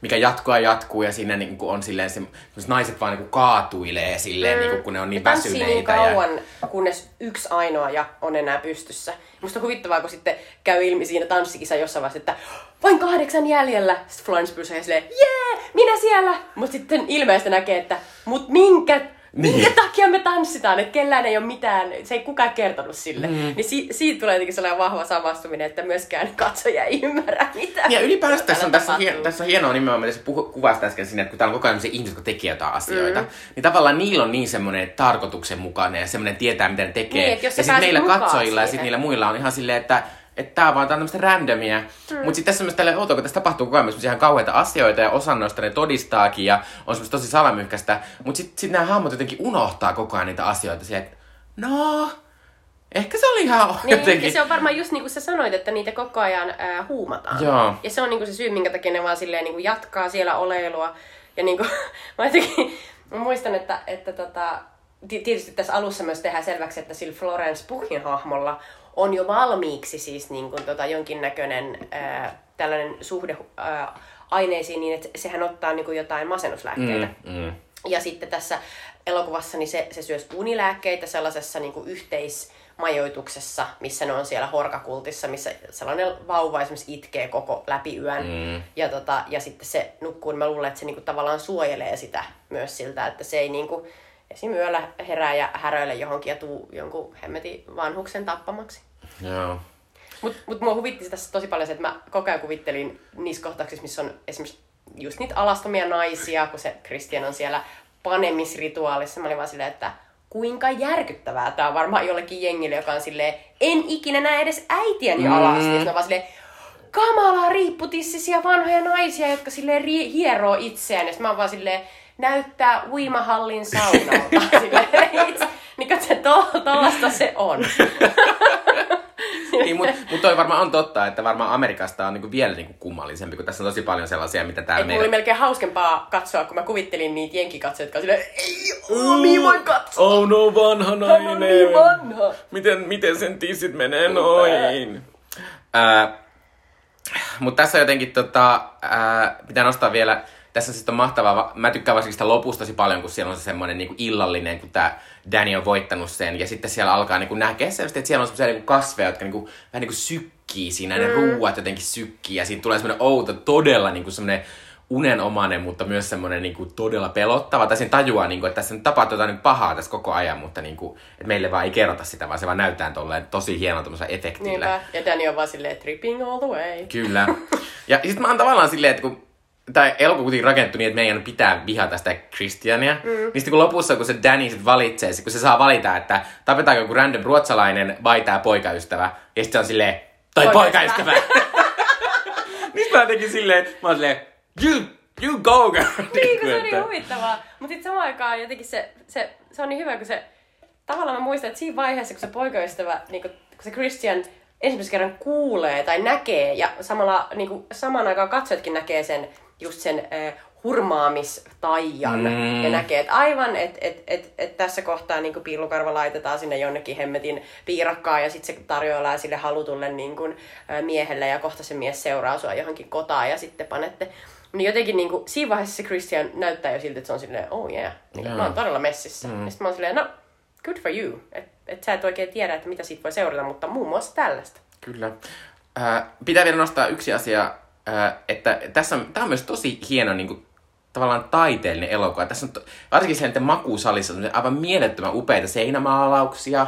Ja sitten tässä on tässä se, tosi paljon vaivaa. Joo, ja tässä on se mielettömän niin riimujuttuja, joita niin, niin kuin, ei, ja, jotenkin... Ja, ja, ne on niin kauniita myös ne kaikki niin kuin ne ku, kukka-asetelmat. Joo. Ja siinä on sellainen upea kohtaus, missä miten, miten sitä voisi kuvata?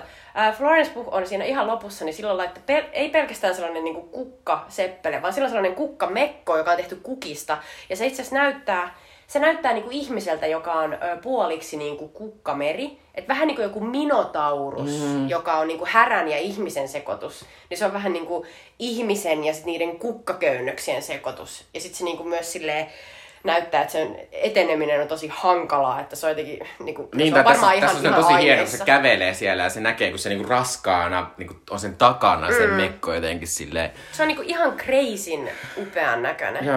Ja sitten tavallaan tässä on, mä tykkään tästä, se ulkonäköjuttu on myös se, että että tässä ne pelottavat ihmiset näyttää semmoisilta niinku ideaali-ihmisiltä. Ne on mm. kauniita ruotsalaisia, vaaleita, punakiuksisia, puhtaita Jumala, ja niinku jotenkin silleen, että että ne on tosi ideaaliolosia ja sitten on kuitenkin niinku ihan mutta mut siinä on just se, että, että tavallaan, että, että se ideaalisuus niistä jotenkin paistaa sit se lä- läpi sen niiden hulluuden. Joo. Tai ehkä, ehkä näin. Öö, se on jotenkin huvittavaa just, että no, miten, miten upean tavikselta Fro- Florence Puh saadaan näyttämään tässä. Haluatko puhua Florence Puhista? Haluan puhua Florence Puhista, koska Florence Puh on tämmöinen mieletön näyttelijä, joka on ihan parissa vuodessa noussut tämmöiseksi niinku, tai se on vähän semmoinen, on jotenkin sellaisia näyttelijöitä, jotka esimerkiksi valokuvissa ei näytä miltään.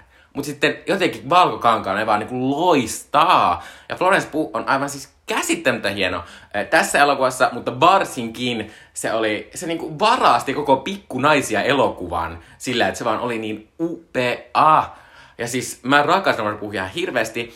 Ja tota, hän sai siis tämmöisestä Lady Macbeth-elokuvasta. Jota Mubi ihan koko ajan äh, mainostaa mulle silleen, että you would love mm. this. Ja, on, varmasti. Ei, joo, mä oon nähnyt se elokuva ja se on, se on oikein, oikein hauska elokuva. Ja nyt tuli muuten mun mielestä HBO tuli myös semmonen yksi TV-sarja, jossa Florence Pugh on, on ja hän esittää siinä semmoista naista, joka tota, ää, niinku, palkataan tota, semmoiseksi ihmeagentiksi ja Alexander Skarsgård on tämä ihminen, joka häntä palkkaa siinä. Ja se on myös tosi hyvä sarja. Ja ihana jotenkin niinku roolitus. Joo, ja sitten se vielä on tämmöinen, että se, peru, se, ne sitten hengaa koko ajan jossain italaisilla saarilla. Ja No, niinku, wow.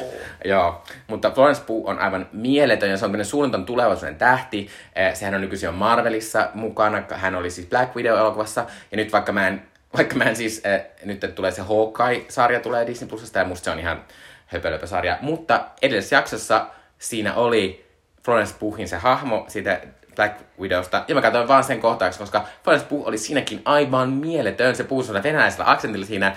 Ja sitten se jotenkin toimii sen Hailey Steinfeldin kanssa, kun se on siinä. Niillä on tosi hyvä kemia. Ja mä oon silleen, ah, Florence Pugh.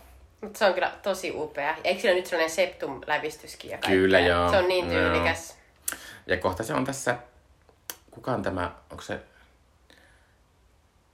kuka ohjasi, ohjasi ton, ton, ton Booksmart-elokuvan? Se on semmoinen Ah, näyttelijä. joo, toi... Ää, ää, Olivia Wilde. Olivia Wilde, Niin joo. hän on Olivia Wildein seuraavassa elokuvassa mm-hmm. sitten. Onko sulla vielä jotain, mitä haluat sanoa tästä äh, Midsommar-elokuvasta vai? Ei muuta kuin, että, että on, on oikeasti kauhuelokuva. Ja tavallaan niin on, on sekä sellainen niin suspense-kauhuelokuva että myös säikyttelykauhuelokuva. Ja, ja, ja, tosi, ja tosi tyylikäs ja, ja jotenkin niin kuin kaunis ja taiteellisesti motivoitu. Ja, tota, ja, ja tämän lisäksi, jos ette ole nähneet, niin, niin tota, suosittelen isosti katsomaan Don't Look Now, eli kauhun kierre, Rosemary's Baby sekä myös The Wicker Man. Ja Ei, Hereditary. Ja, ja, ja, ja Hereditary tietysti. Ja Wickermanista voin sanoa, että se alkuperäinen Christopher Leen näyttelemä niin on, on, on niinku se todella ää, niinku pelottava, mutta jos haluatte nähdä tosi hauskaa, niin katsokaa se uusinta versio, jossa Nicolas Cage esiintyy. Ja siitä on muun muassa tämä mahtava ko- kohtaus. Not the bees, not the bees! Ja sillä laitetaan hemmetin ampiaisia sellaiseen hattuun. No okei, okay. mä en ole ihan varma, että onko se siinä oikeassa leffassa vai onko se vaan sen niin kuin, noissa, noissa extended sceneseissä, mutta se on yksi mahtavimpia asioita Nicolas Cagein uralla. Joo, ja minä ainakin näin katsonut kaikki elokuvat. En ole katsonut sitä mitään paitsi Hereditary mutta äh, Etenkin se, kiinnostavia etenkin se. Don't Look Now on aivan mieletön. Joo, äh, mutta meillä on aina ollut tapana, että me valitsemme tolta vuodelta jonkun tämmöisen lempiasian äh, tai elokuvan tai TV-sarjan. Äh, ja vaikka tämä Midsommar on varmaan mulle tämmöinen niin kuin ton vuoden tärkein juttu, niin minä silti haluan nostaa tätä elokuvaa, jota mainitsin äsken, Greta Gerwigin ohjelman mm. Little Woman-elokuvan, joka on siis pikkunaisia. Äh, minä kävin katsomassa tämän mun mielestä neljä kertaa eloku- elokuvissa. Aika monta! lähinnä sen takia, että tässä on, niin, tässä on upeita, upeita näytteitä. Saoirse Ronan on aivan upea tässä On. pääosassa. Ja Florence Pugh on niinku vielä upeampi ja Timothy Chalamet on Kyllä. upea. Ja, ja tässä, Tässä on, on, mu- ja Laura Dernkin ja on tässä Mary upea, Streep ja ja mun mielestä. upea. Ja tässä on Niinpä. niinku ihana tunnelma. Musta se, se lo, ihan loppuun asti se ei niinku ihan toimi. Mutta jotenkin tässä on niinku ihana semmonen lämmin tunnelma, missä jotenkin... Jotenkin, mä jotenkin vaan niin, niin ihastuin tähän elokuvaan. Tässä on, joo. Mutta lähinnä mä oon myös silleen, kun mä tykkään näistä nuorista naisnäyttelijöistä, se on tosi semmoista... Edes Emma Watson ei ole siinä ihan kauhean huono. Hei, se on siinä ok. Niin. Ja siis niin kun, ja, ja tää on ihana, kun tää on Greta Gerwigin tavallaan uudelleen, uudelleen niin tulkitsema ää, tähän vähän niin kuin silleen modernien, modernien vibojen niin kuin sävyttämä ää, filmatisointi tuosta Pikkunaisia romaanista, jonka siis mä kuuntelin ää, ennen kuin mä menin katsoa tätä elokuvaa. Ja, ja se on kyllä, se on aika, No se on, se on aika vanhoillinen monella tavalla, vaikka se kertookin siitä, mm. että se päähenkilö on sellainen feministi ja se haluaa kirjailijaksi ja näin, mutta siinä oli tehty niitä oikeita valintoja sen suhteen, että mitä sillä oikeasti tapahtuu. Ja se on tosi hieno elokuva myös senkin takia. Kyllä. Äh, mutta onko sulla joku toinen vai... No, äh, toi olisi muuten varmaan ollut mulle, mutta tota, mä, ja tässä on jo nostettu muun muassa Marriage Story, joka on upea Noah Baumbachin totta. Ja se kannattaa katsoa, mutta mä ajattelin nostaa Dexter Fletcherin Rocketmania, joka oli mulle tosi, tosi, tosi tärkeä leffa. Mä muistan, että olin, olin viimeisellä niin raskaana ja menin katsomaan sen. Ja se on siis, tota, mä muistan, että kun oli kaksi tällaista isoa niin kuin musiikkielokuvaa, Bohemian Rhapsody ja Rocketman, niin tää oli tietysti niin kuin se tavallaan pienempi, pienempi maalaisserkku, jonka by the way ohjasi äh, ohjaaja, joka ohjasi myös Bohemian Rhapsody viimeiset kaksi viikkoa, koska Brian Singer sai silloin kenkää, kun kävi ilmi, että hän onkin ihan kamala molestoija. Mm. Mutta tota, Tämä elokuva on jotenkin minusta niin hyvän tuulinen ja ihana. Mä ensinnäkin rakastan, rakastan, rakastan Elton Johnin musiikkia ja Elton Johnin klassikko biisejä, niin kuin just Rocketman tai, tai tota, ää, Tiny Dancer. Ja, ja tässä elokuvassa on tehty niistä sellaisia upeita, vähän uudistettuja versioita, jotka mun mielestä ihan kauhean hauskoja. Mä oon kuunnellut niitä tosi paljon niin kuin soundtrackilta. Tässä on tosi kivoja niin kuin, tanssikohtauksia. Taron Egerton esittää Elton Johnia tosi mahtavasti.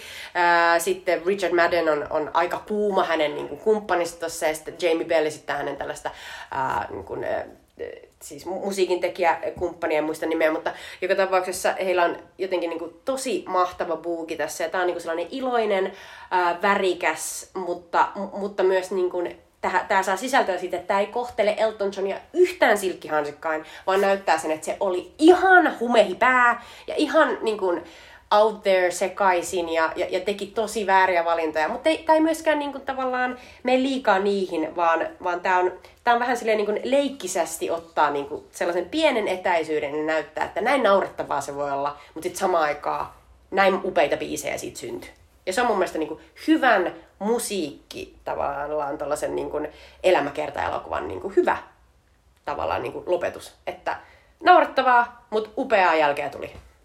Kyllä, äh, mäkin tykkäsin tästä elokuvasta ja mä muistan, kun katsomassa elokuvateatterissa, niin mä tajusin silloin, että ah, mä tunnen vain kolme Elton kappaletta. No, mutta se on hyvä, että, että tämä kävi silloin ilmi. Ja siis, eikö, ne oli kuitenkin tosi hyvin. Oli, oli, oli. Mm-hmm. En mä sitä sano. Ää, ja, tota, ja toisaalta onhan Elton John mahtava kulttuuri, sen takia, että hän on avoimesti homoseksuaali hmm. mies. Ja hän on tehnyt nyt mun mielestä tosi hyvän sen tota, tällaisen korona-ajan tota, uuden levyn, jossa on tosi, tosi mahtavia. Joo, se Dual Se, se Dual niin se on mahtava. Eli kuunnelkaa Elton Johnia. Kyllä.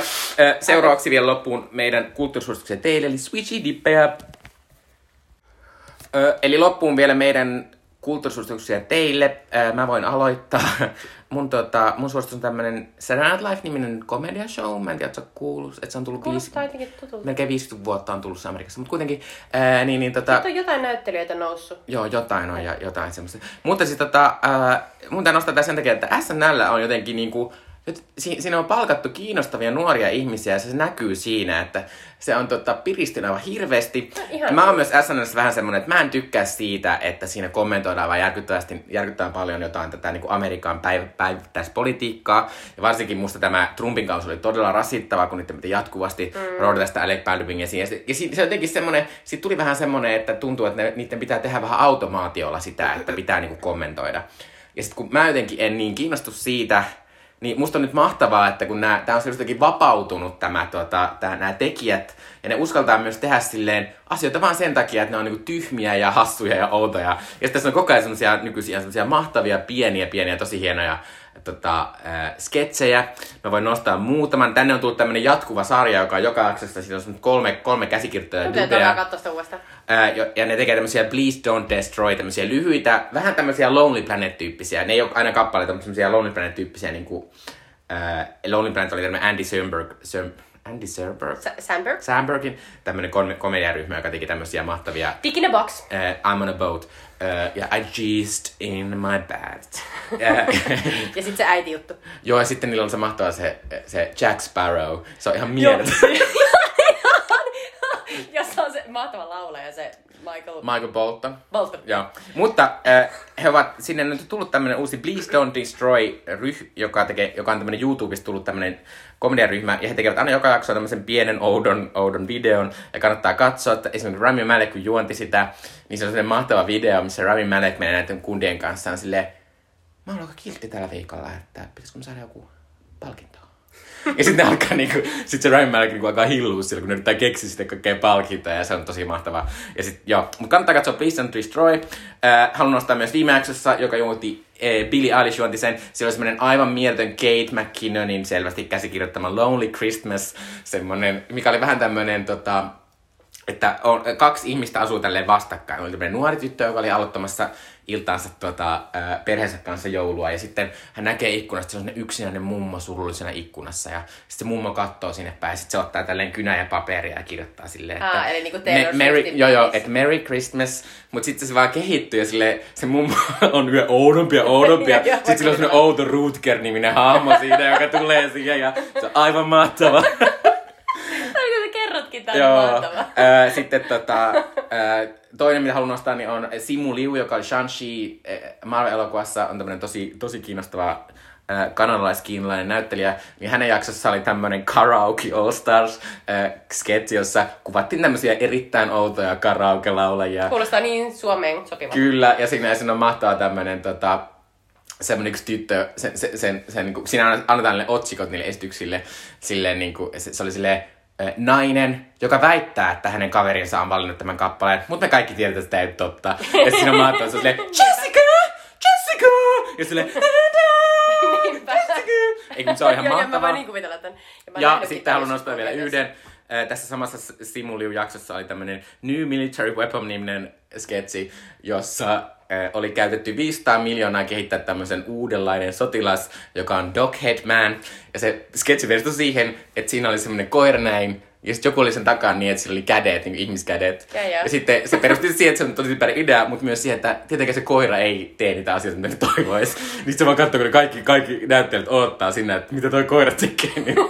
mutta se oli aivan mahtavaa. Äh, mutta tosiaan kannattaa katsoa nyt taas Saturday Night Lifea. Se on musta tosi raikasta, tosi outoa ja tosi hauskaa. Ja siinä on jotenkin, musta se on ihanaa, kun se on jotenkin vapautunut tästä Trumpista. Jotenkin niin ihana, mun on pakko mennä katsoa heti tämän jälkeen. Uh, sopii hyvin tähän aiheeseen uh, Hollywood, uh, niin tähteys. Uh, mun, mun suositus on uh, uusi Renny Harlin kirja. Renny Harlin Ainutlaatuinen elämäni, joka siis on, ei ole ollenkaan hyperbolaa ainutlaatuinen, mm. koska Renny kertoo siinä, mitä kaikkea upeaa hän on tehnyt ja miten uskomattoman mahtavaa hänen elämänsä on ollut ja miten hän todellakin tulee tekemään vielä comebackin. I'm not Todellakin. Kidding. I'm not kidding. Mm. Ja tässä, elo, tässä, tässä tota kirjassa on tosi paljon elokuvaa. Meidän sanoa tässä elokuvassa, koska on paljon kirjaa, koska, koska tota, tämä on siis kirjoittu niinku tavallaan Rennyn suulla. Eli Renny kertoo, miten asiat meni. Ja se tietysti tarkoittaa sitä, että jos joskus tuli ohjattua vähän silleen, että joku nainen itki jossain, niin No se oli sitten sovittu etukäteen eikä siitä sen enempää. Eli vähän niin kuin sellainen, että voi kuvitella, että asiat eivät ole menneet ihan niin kuin Renny kertoo, mutta toisaalta tässä on aivan uskomattoman mahtavia näkymiä siihen, että my god, meillä on oikeasti ollut aito, oikea, helvetin iso Hollywood-ohjaaja, joka on suomalainen Renny. Ja siis se on ihan käsittämätöntä ajatella, että että, että näin on ollut. Ja, ja tota, toivon mukaan, toivon todella, että muun muassa Rennyn erittäin hyvä ystävä, jolle Renny antoi erittäin, erittäin hyvän chanssin aikanaan, eli tässä Long Kiss Good Nightissa ää, roolin tehnyt Samuel L. Jackson, joka tässä kirjassa, tähän kirjan on haastuttu siis monia Rennyn kanssa toimineita ihmisiä, muun muassa Gina Davisia. Mä just olin kysymässä. Ja, ja, ja Samuel L. Jacksonia. Entä Laura Dernia? Ja, Laura Dernia ei, mutta tota, Geena antoi tätä varten tosi pitkän haastattelun. Ja tota, satun tuntea tämän kirjan kirjoittajan, joka kertoi Geenalle, että moni, öö, Suomessa on mone, monia feministitoimittajia, jotka tulevat ole, olemaan nyt minulle kateellisia. Ja voin sanoa, että olen kateellinen, koska totta kai olen ollut haastellut Geena. Mutta tota, öö, tosiaan Sam Jackson öö, antoi tähän kirjaan tosi hyviä sellaisia burpeja, missä hän sanoi, että oikeasti Renny on antanut hänelle elämänsä tilaisuuden. Äh, Long Kiss Good Nightin aikaan hän ei ollut äh, oikeasti niin kuin sellainen vakavasti otettava näyttelijä. Long Kiss Good Nightin käsikirjoituksessa hänen hahmonsa oli valkoinen. Ja Renny oli silleen, että Sam Jackson tähän näin. Niin Sam Jackson sanoi tässä näin, että hän oikeasti haluaisi tehdä Rennyn kanssa vielä jonkun ison Hollywood-elokuvan. Ja mä näkisin, että tämä on ainoa niin kuin tapa, miten Renny voisi sen tavallaan paluun tehdä. Mm. Mutta tässä, elo, tässä kirjassa me mennään koko ajan elokuva, koska se kirja on niin uskomaton. Se on niin elokuvallinen. Siinä kuvataan niin kuin kaikki Rennyn niin kuin tavallaan projektit, mitä se on tehnyt Hollywoodissa. Ja niitä on ollut monia. Ja se on sanonut monelle ei. Sillä on muun muassa tarjottu aikanaan äh, Speed-elokuvaa ohjattavaksi ja vaikka siis kuinka monia muita. Ja sitten toisaalta se on joutunut esimerkiksi ohjaamaan Kurkunleikkaajan saaren sekä Geena että Renny tuossa kirjassa sanoi, että, että käytännössä se tuottaja oli jo myynyt sen elokuvan eteenpäin, että se oli pakko tehdä. Ja aikanaan siinä piti olla pääosassa Michael Douglas ja Gina Davis, mutta Michael Douglas jättäytyi pois, kun Michael Douglasin veli, joka on tällainen mieletön ää, veljensä puolesta niin kuin asioita hoitava niin kuin asiana, ja tuli käymään siellä Maltan kuvauspaikalla ja kyseli Renniltä, että okei, eli pitää hypätä tuolta kolmesta metristä ja tehdä jonkinnäköinen tuplavoltti, kuka sen tekee? Ja Renni oli silleen, Michael, että mun elokuvissa kaikki näyttelijät tekee omat stunttinsa. Michaelin veli meni kotiin ja yhtäkkiä Michael Douglas ilmoitti, että joo, mä en oo tuukkaan tähän elokuvaan, mulla onkin muita menoja, jolloin siis niin se elokuva alkoi mm. ihan käytännössä siis romahtamaan alta ja, ja tota, näin. Toki ei se elokuva näytäkään mitenkään ihmeelliseltä, mutta Renny sanoi tuossa kirjassa, että se oli, se oli sellaista, että sun piti joka päivä mennä töihin ja tehdä jotain, mitä sä et halunnut missään nimessä tehdä, mikä on varmasti tosi, tosi, tosi rasittavaa, varsinkin kun kyseessä on niin kuin kymmenet ja sadat mm. miljoonat. Mutta äh, toi kirja on ihan hirvittävän innostavaa ja jännittävää luettavaa niin kuin kelle tahansa, joka on kiinnostunut Hollywoodin niin kuin, elokuvista 90-luvulla, koska tuossa elokuvassa kerrotaan aika silleen, niin kuin, tietysti rennyn, rennyn katseen läpi, mutta kerrotaan, että millaista niitä elokuvia oli tehdä. Kerrotaan myös, millaista oli elää Hollywoodissa tohon aikaan, millaista oli niin kuin, vuokrata vaan joku uskomaton niin kuin megalukaali jostain Mulholland Drivelta ja sitten toinen Santa Boulevardilta ja sitten toinen sieltä ja täältä ja, ja sitten asua siellä niin kuin miljoonan koiran kanssa ja, ja sitten tota, ö, niin kuin he muun muassa ostivat niin ison kämpän Gina Davisin kanssa, että siellä oli siis lukuisia puutarhureita, ö, kaikkia keittiöapulaisia ja muita. He joutuivat niin kuin huutelemaan toille silleen, että missä päin sä olet täällä? Se oli sellainen aivan mieletön ylisuuri kämppä, jonka siis ylläpito niin kuin, oli aivan käsittämättömän kallista ja loppujen lopuksi niin kuin Rennyn sanoin tyyliin, he eksyivät sinne huoneisiin, eivätkä enää kohdanneet. Mm. Mutta, niin kuin, mutta siinä on tosi paljon sellaista tosi, tosi niin kuin cheesyä ja tosi trashia meininkiä. Sellaista, niin kuin, että get out of here, ei voi olla tällaista. Ja joka tilanteessa on valtavia bileitä ja viina virtaa. Ja jossain välissä Renny yhtäkkiä tajuu, että hei, mulla on tällainen kaveri, tällainen Markus Selin Suomessa, että mun pitääkin käydä Suomessa. Ja sitten tulee ja laittaa naamansa niin johonkin Gladiaattorit TV-sarjaan ja Planet Fun Fun Keravan sisähuvipuistoon. Sä oot koko ajan silleen, mitä?